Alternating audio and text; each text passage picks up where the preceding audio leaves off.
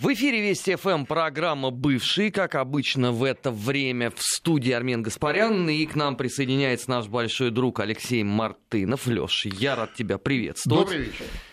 Ну, начать предстоит с Украины. Она все-таки на этой неделе отличилась, я считаю, по всем направлениям.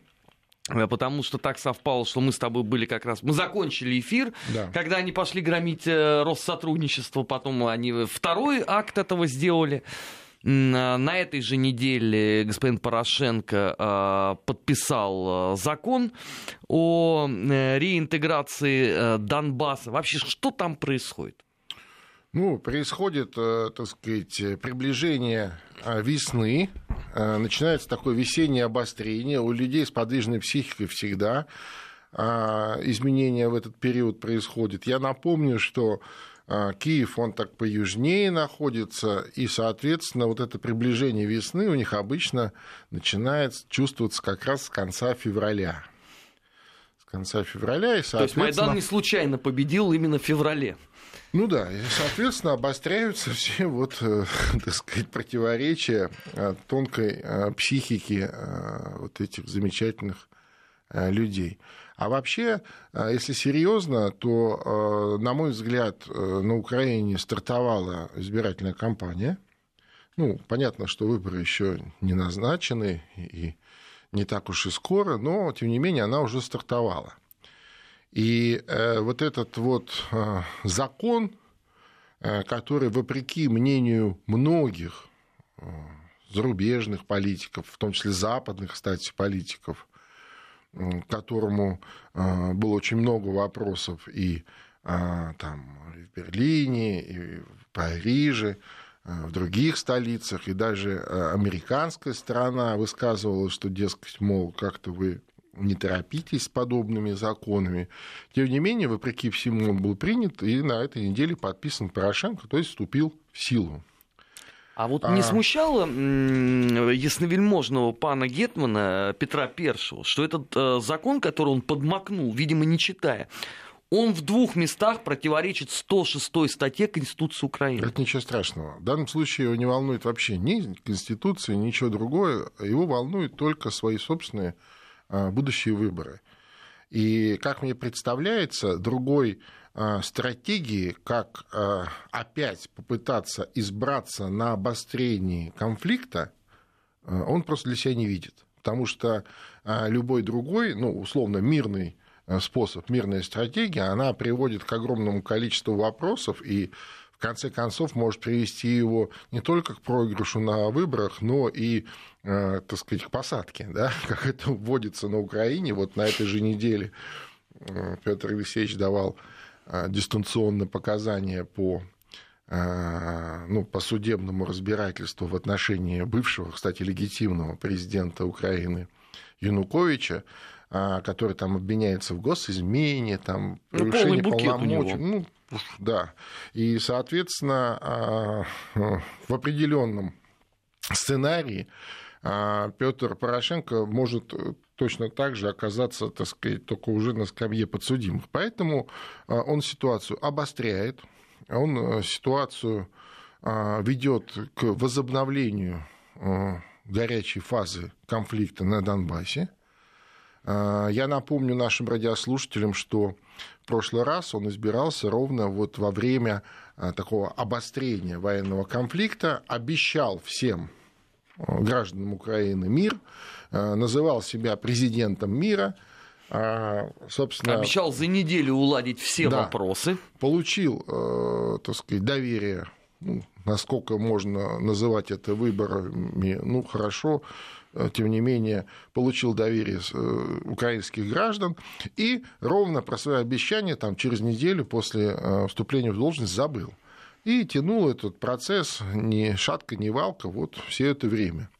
Сейчас мне представляется, что он снова на войне попытается построить свою избирательную кампанию. Ну тогда тем более странно, потому что смотри, вот этот закон о э, реинтеграции Донбасса, это в чистом виде демонтаж Минских соглашений. Совершенно точно. Просто не просто демонтаж, а обнуление полностью, вот как сказать, дезавуирование, сто процентов. Сто процентов согласен. Да. Но Все было бы ничего, если бы, условно, гарантами исполнения Минских соглашений были бы горсоветы Жмеринки и Житомира. Правильно. Но здесь есть Париж и Берлин. Ну да, и, просто... и Москва. Не, ну, Париж, я Москву Берлин, сейчас Москва. даже вообще за скобки выношу. Просто, э, В этом Меркель... законе, я напомню нашим радиослушателям, Россия прямо названа страной-агрессором. Ну, есть... Меркель и Макрону просто плюнули сейчас в глаза, по сути дела, подписав mm-hmm. этот законопроект. А зачем Порошенко, имея не самую стабильную политическую обстановку у себя в стране, еще демонстративно портить отношения с э, теми странами, которые, собственно, его сделали президентом. Да, честно скажем. Ну, слушай, еще раз, да его ничего не волнует. Вот в данный период времени его ничего не волнует, кроме э, возможности переизбраться на следующий срок. Другой возможности для себя он просто не видит.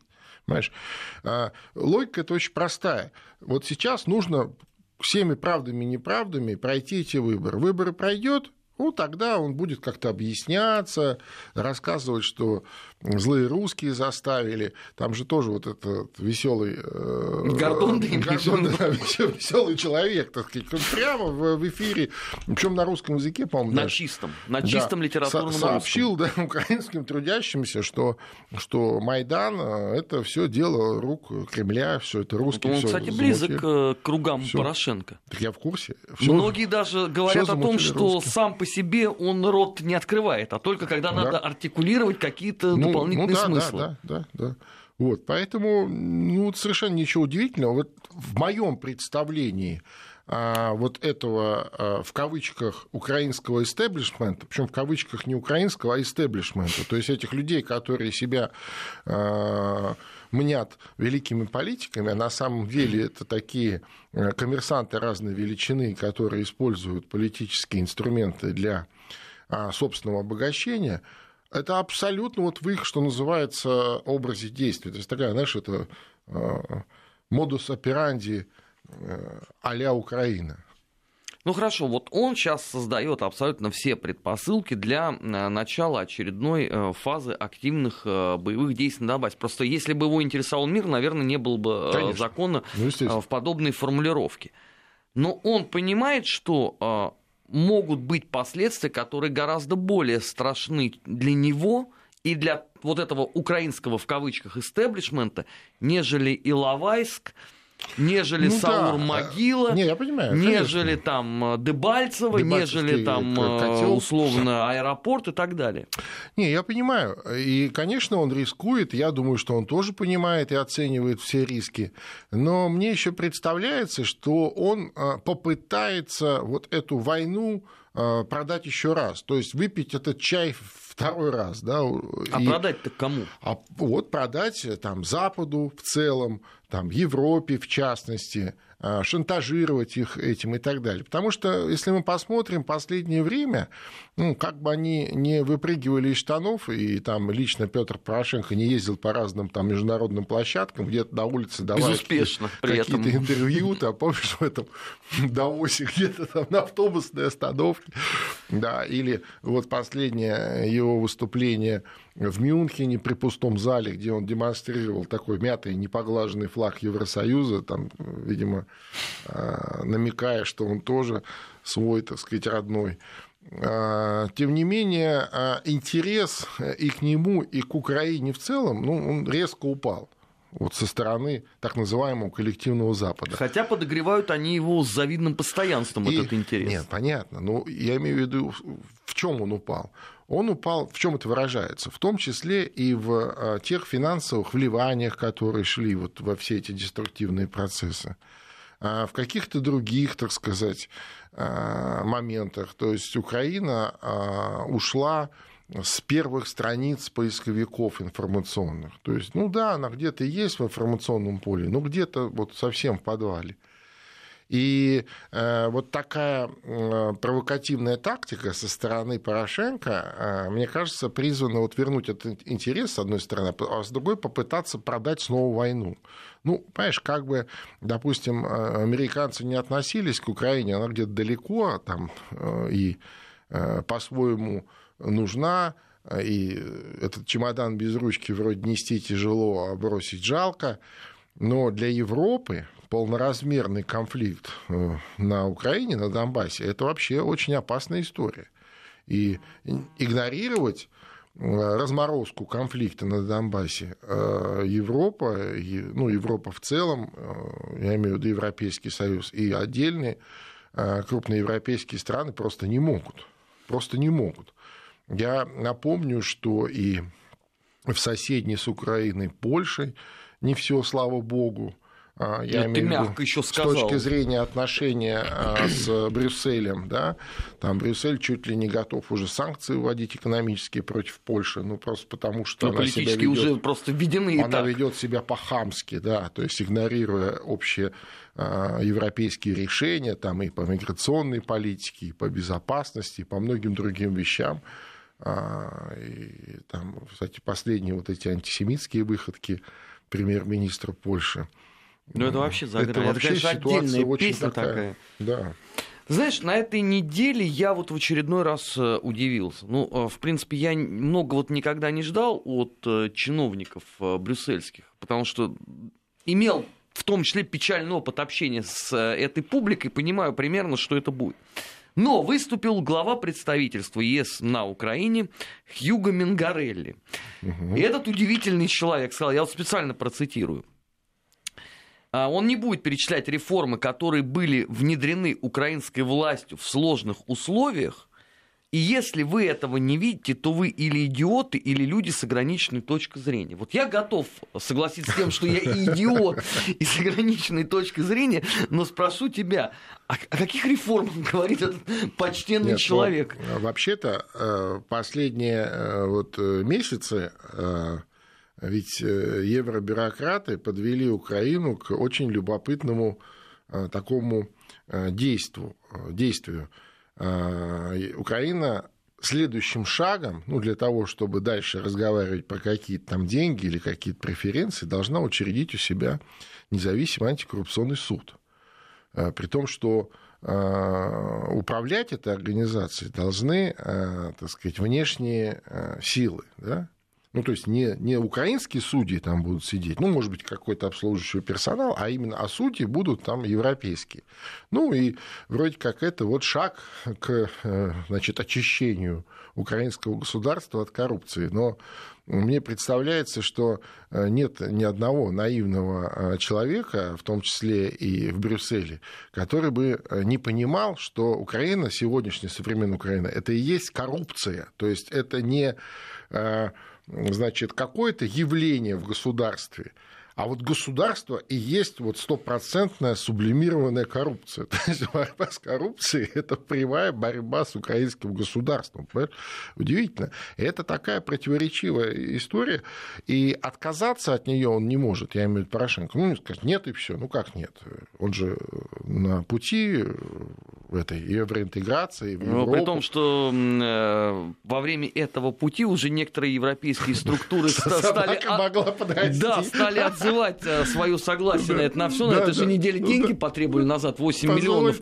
Да, За время пути собака могла подрасти, помнишь, без ну, она и подросла. Да, бессмертные стихи Маршака. Ну, конечно. И э, мне кажется, иллюзий по поводу Украины давно ни у кого нет. Ну, в том числе и вот среди этой евробюрократии, ну, не только евробюрократии, вообще этих каких-то политиков разных европейских стран. Что с этим делать, э, мне кажется, они тоже не очень понимают. Вот что дальше с этим делать? Вот просто что делать вот там с Порошенко, с его вот этим э, группой товарищей, которые там вокруг него. Ну, у них же еще раз, мы с этого начали, э, опыт или пример Януковича есть. Ну вот раз они его сейчас сами судят, ну, естественно, они э, предполагают, что с ними может случиться то же самое. Конечно, они будут сейчас всеми силами цепляться за власть, и э, аргументы там из Парижа, из Берлина или откуда-то еще вряд ли будут работать. Хороший вопрос э, пришел на наш смс-портал от Сергея. Объясните мне, как в одном законе под разными пунктами могут быть положения об агрессии и использовании вооруженных сил в мирное время. Агрессия в мирное время у меня как-то не складывается логика. Сергей, ну, Начинается. она не складывается, в принципе, наверное, у всех, кто прочитал этот закон. Давайте попросим нет, Алексея Анатольевича. Нет, нет, нет, я вам скажу, просто вы не знаете украинский язык, великий и могучий. Вот русский язык, он не в состоянии, он настолько беден, что не в состоянии передать всех тонких Э, оттенков великого украинского языка, где вполне себе уживаются такие вот э, противо, э, значит, противофазные, я бы даже сказал, вещи. Да? Ну, ничего страшного. Хорошо сказал, противофазные. Да, ничего страшного. Будем учить украинский язык, и когда-нибудь мы постигнем мудрость великих укров. Сергей, я бы вот рад вам помочь, но проблема вся в том, что многочисленные украинские эксперты, которые обычно исходят э, словесами в поддержку э, глупых решений своих властей, в этот раз почему-то ничего не, не, не соблаговолили э, расписать подробно по поводу этого закона. Ладно, Леш, у нас с тобой есть еще одна э, любимая страна.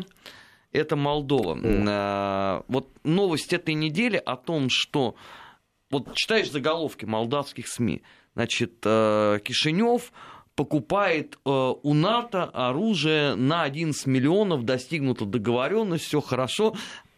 Думаешь, вот ведь деньги, смотри. Хорошо живут. Да, нашлись. Деньги то ныне, значит, нет денег, то вот 11 миллионов. Открываешь новость и читаешь там мелко-мелко, на грани разборчивости, что ну поскольку денег нету, американцы равно придется подарить это оружие на 11 миллионов долларов. Ну, подарить? Не, не, кстати говоря, вот в этом смысле это их мечты, потому что американцы никогда э, подобных подарков не делают. Они могут э, теоретически что-нибудь просроченное поставить, но возьмут расписочку, что вот отдадите потом, э, чем сможете.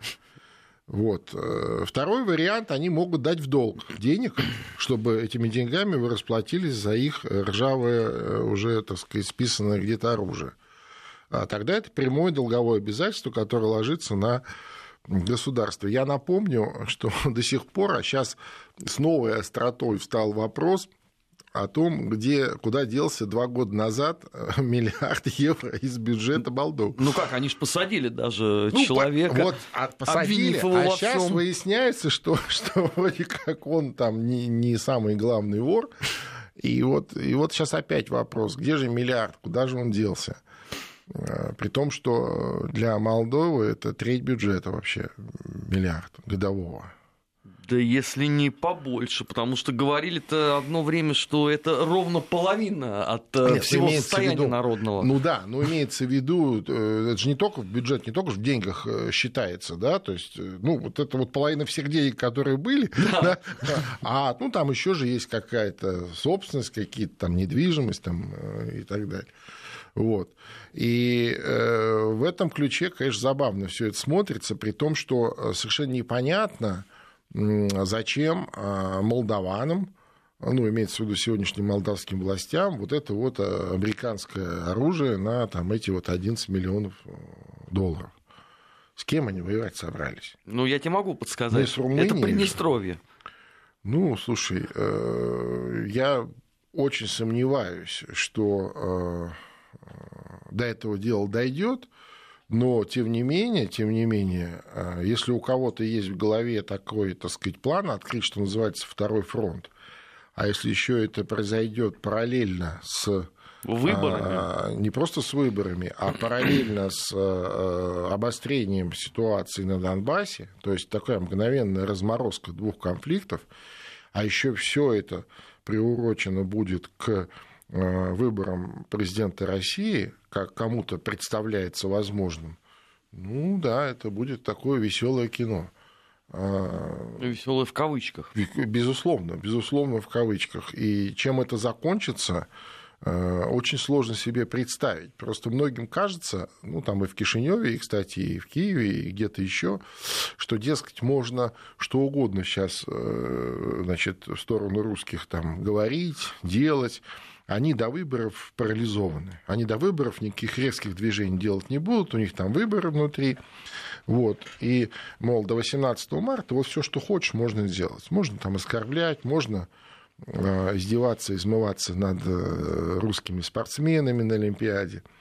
Э, можно, так сказать, там, обвинять российское посольство в, там, в контрабанде кокаина, ну что, ну это просто абсурдные вещи. Из такого, знаешь, из такого третисортного э, какого-то э, даже не голливудского кино это скорее времен холодной войны, времен холодной войны, да, ну знаешь такое, да, вот что-то такое прям на грани индийского, да, там, ну, безумие какое-то, э, вакханалия.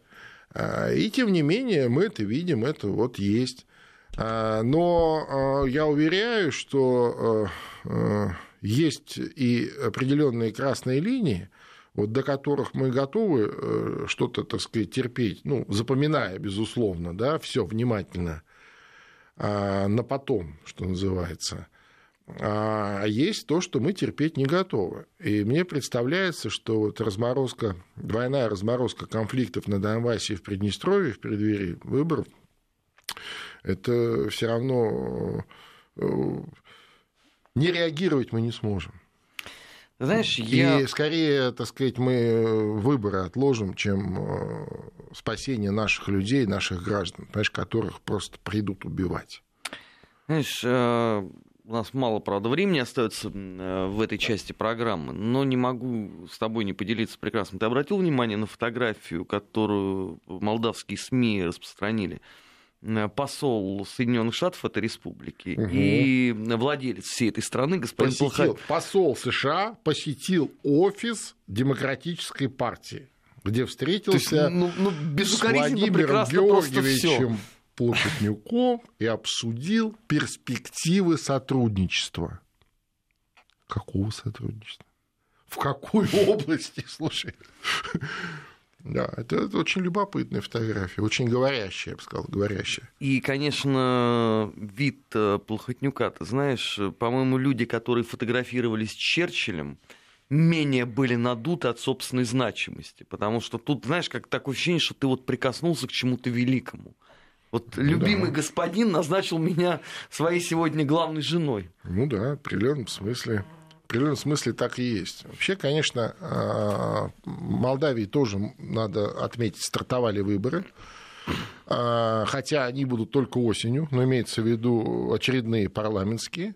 А, но судя по тому, как там уже началось такое бурление, так сказать, э, субстанций, вполне вероятно, и досрочные выборы будут, э, потому что э, там обвальным образом начали подавать в отставку мэры крупнейших городов, там и Кишинева, и Бельц, других, Э, э, таким э, обвальным образом начали уходить в отставку советники, ну, депутаты, да, региональные Лёш, депутаты. мы обязательно продолжим про Молдову. Сейчас просто должны уйти на новости в эфире Вести ФМ. Через 2-3 минуты продолжение программы «Бывшие». Оставайтесь с нами.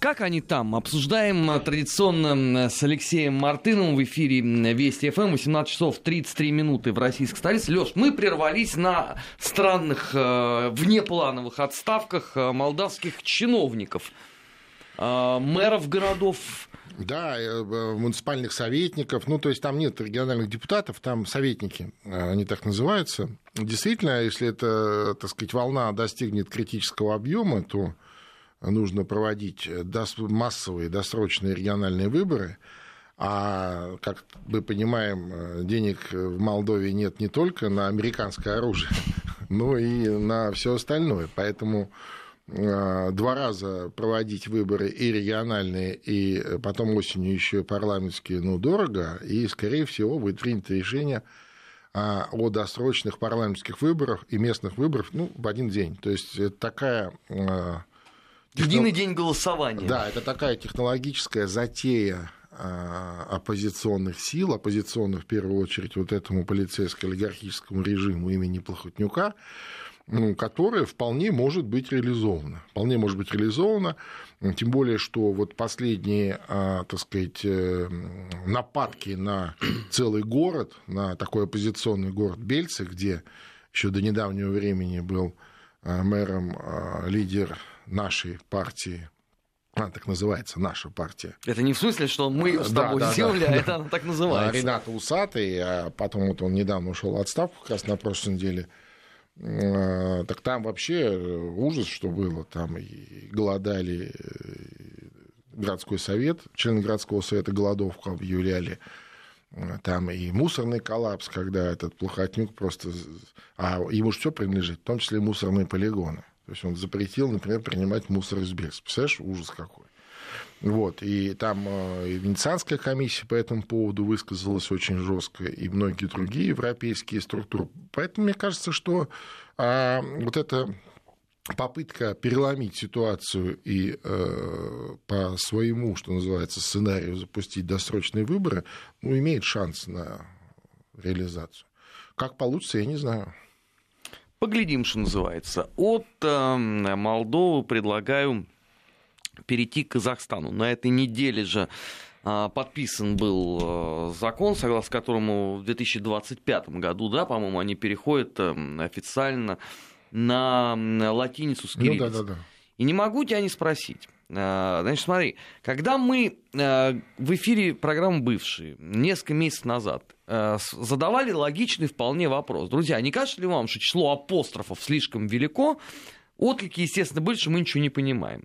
Значит, ну, когда да. этот же вопрос задали американские журналисты, тут же спохватились, число апострофов резко стало меньше. Но при этом главный вопрос, который мы тогда с тобой вот в том числе э, задавали, остался без ответа. Как быть через 30-50 лет, когда вырастут новые поколения, уже не знающие казахского языка на кириллице, с огромным фондом гуманитарного, научного, человеческого ну, наследия, который копился в, э, в Казахской национальной библиотеке все эти годы. Ну, конечно, ведь основной массив э, знаний, э, он, безусловно, на кириллице. Имеется в виду массив знаний на национальном языке, на казахском языке. Это важно для образования, для воспитания э, своих собственных там, ученых, инженеров, э, там, специалистов в разных областях. Конечно, можно отказаться от национального образования и э, образовывать специалистов где-то еще. Ну, например, на английском языке посылать их куда-нибудь в Гарвард. А это сильно Или... будет способствовать укреплению национальной идентичности? Вот именно. Или э, там ну хорошо, на русском в Россию посылать, хотя они э, явно не, так сказать, не про это сейчас думают. Конечно, это вот очень обедняет э, саму, э, ну это даже не идентичность, а вот такая, знаешь, корневой базис народа сильно объединяет. И восстановить, и, кстати, ничего такого в этом, ну, прям уж страшного нет. Там какого-то антироссийского, как пытаются это представить, да, вот была кириллица, теперь латиница. Нет, нет, нет мы рассматриваем с точки зрения просто гуманитарного Ничего, ничего страшного, да-да-да. Но на самом деле понадобится полвека для того, чтобы э, вот на новую графику на национальном языке перевести все эти, весь этот багаж знаний, всю эту библиотеку национальную. Но а, это при том, что целенаправленно только этим и заниматься, и тратить огромные на это деньги. Я напомню, в советское время, а, кстати, э, где-то вот начиная с после войны, годов до 70-х, 80-х, то есть вот 30 лет, а, занималось этим несколько научно-исследовательских институтов всесоюзных, которые только этим целенаправленно занимались. Но это в масштабах большого советской страны. И э, это титаническая работа, это огромные деньги. И речь-то идет не только там переводы, э, ну, там, с русского, да, нет, со всех языков, понимаешь, вот все, все мировое наследие у вас есть на своем национальном родном языке, вы можете э, учить детей, учить студентов на своем национальном языке, используя мировое наследие. Почему нужно было от этого отказываться, для меня загадка. Хотя, конечно, Назарбаев потом сказал, что, дескать, мы не отказываемся, просто это будет и это, и то. Но я как-то сильно сомневаюсь. Э, вот учитывая, э, как подобные процессы проходили в других э, постсоветских странах, кстати, в той же Молдове, я очень сильно сомневаюсь, что это будет именно так, как вот представляется сегодня Нурсултану Абишевичу. Но ведь странно, он дуайн, по сути дела, сейчас политики на постсоветском пространстве. Он видел те... Сахал тюркского мира, да, признанный. Он э, прекрасно понимает э, те сложности, э, которые могут в связи с этим э, последовать. Тем более, что были, в общем, э, примеры подобного перехода на э, латиницу. Ну, например, по-моему, в 2001 году Азербайджан переходил. Азербайджан, да. А Молдову ну, там, упомянутые ну, тобой. Да, но я думаю, что все это связано. Он прекрасно, конечно, это все понимает. Я думаю, что вот эти действия связаны как раз с тем, что э, современный э, тюркский мир, э, он пишет на латинице. Ну, вот так это, понимаешь? Как пишут в Турции, Э, как пишут теперь в э, Азербайджане, как пишут в других местах, вот теперь и в Казахстане. То есть Казахстан тоже будет э, в едином алфавитном пространстве со всем тюркским миром. Ну, как они себя позиционируют. И еще раз, это не шутка. Любой желающий может найти в интернете фотографию памятника Нурсултану Назарбаеву на одной из центральных площадей Анкары, где так и написано «Сокал тюркского мира».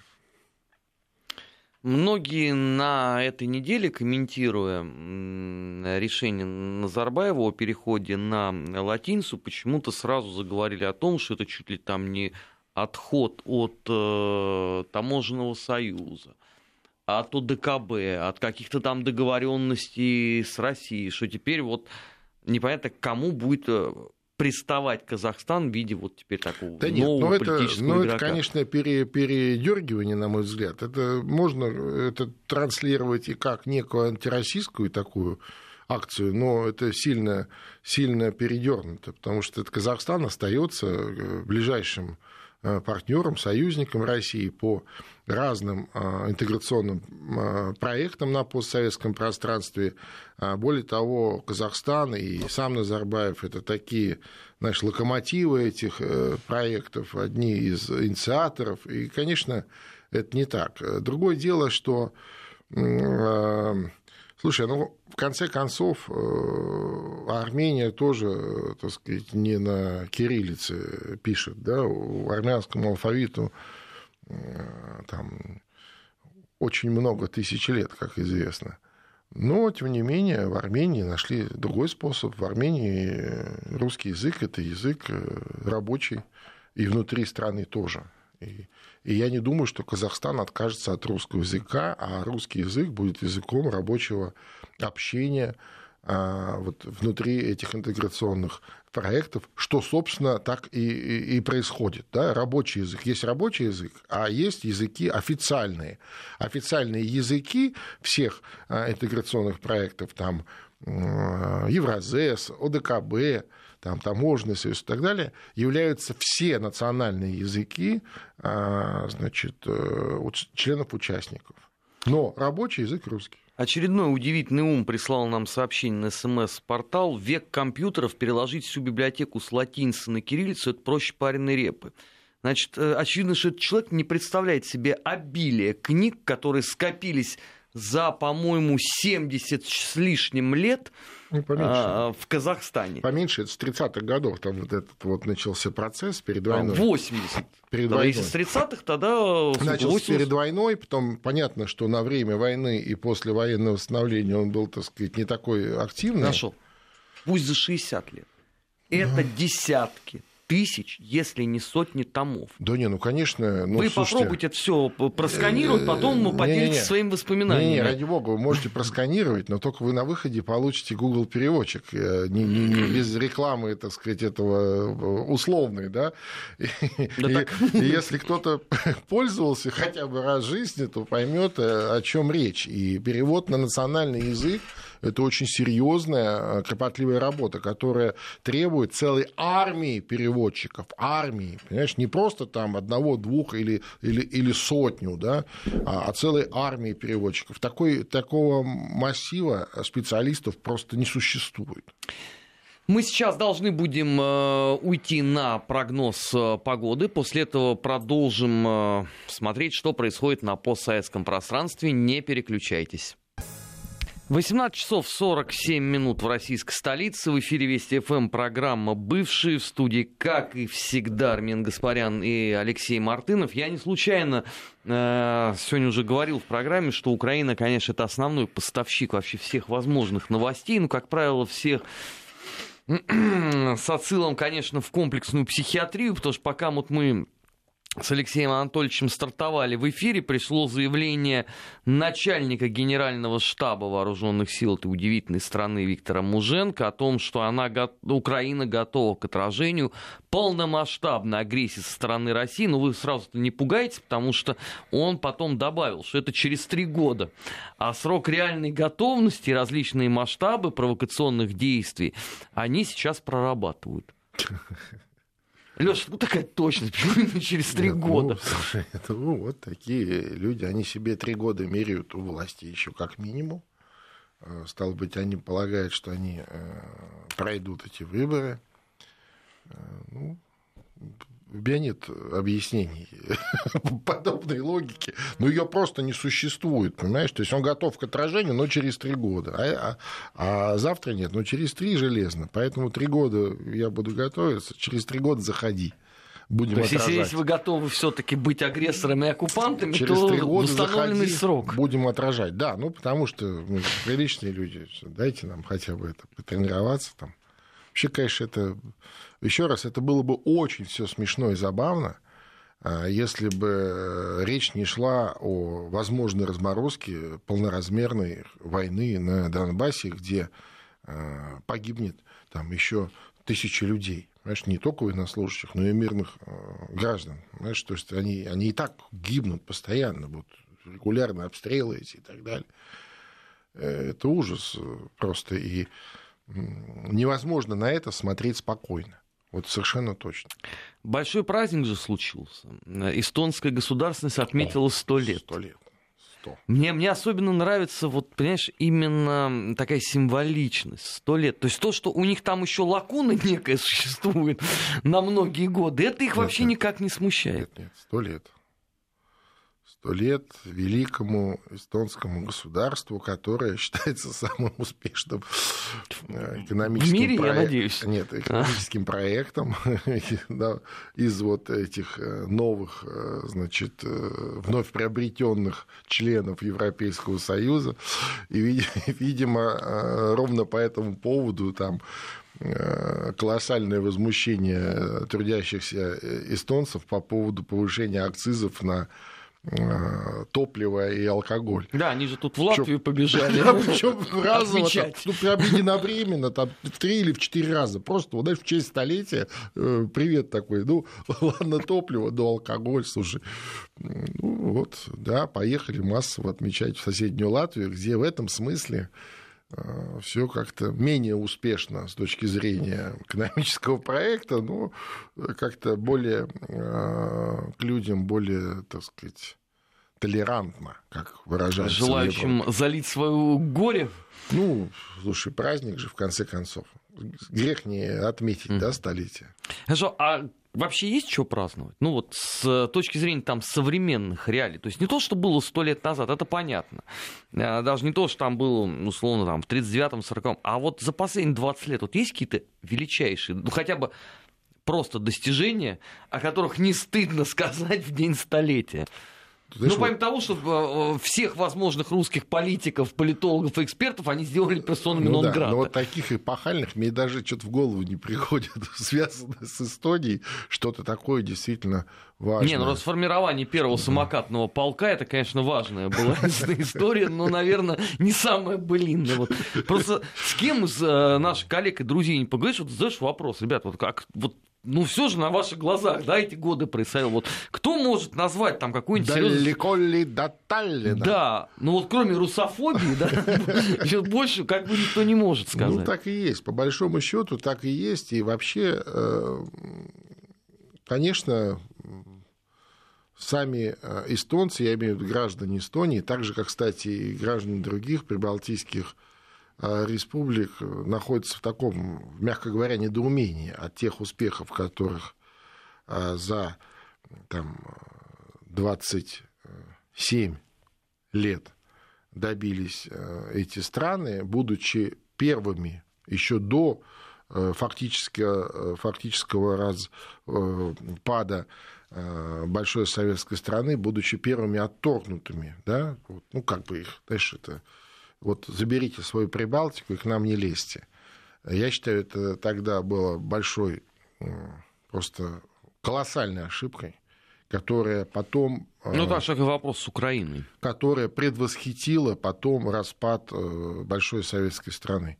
Нельзя было этого делать. Ни при каких обстоятельствах. Нельзя было предавать людей, которые там жили, которые действительно искренне служили и советской власти, и э, там, своим э, советским республикам. Это касается не только там, партийного руководства, это и сотрудники правоохранительных органов, органов безопасности, военные и так далее. Это огромное количество трагедий, кстати. Все они стали э, не гражданами. Ну, кто-то кстати... не гражданами, кто-то был вынужден там, бежать, кто-то до сих пор там, в каких-то интерпольных э, делах э, фигурирует как участник событий, потому что кто-то встал и на защиту своих э, советских республик тогда. И, между прочим, люди поддерживали массово как раз сохранение в составе СССР. Еще раз, это одна из, одно из заблуждений которые нам все эти годы пытались транслировать, что вот при Балтике они все это оторваны ломоть, они все там русофобы, и они вот только вот мечтают, чтобы уехать. Неправда это.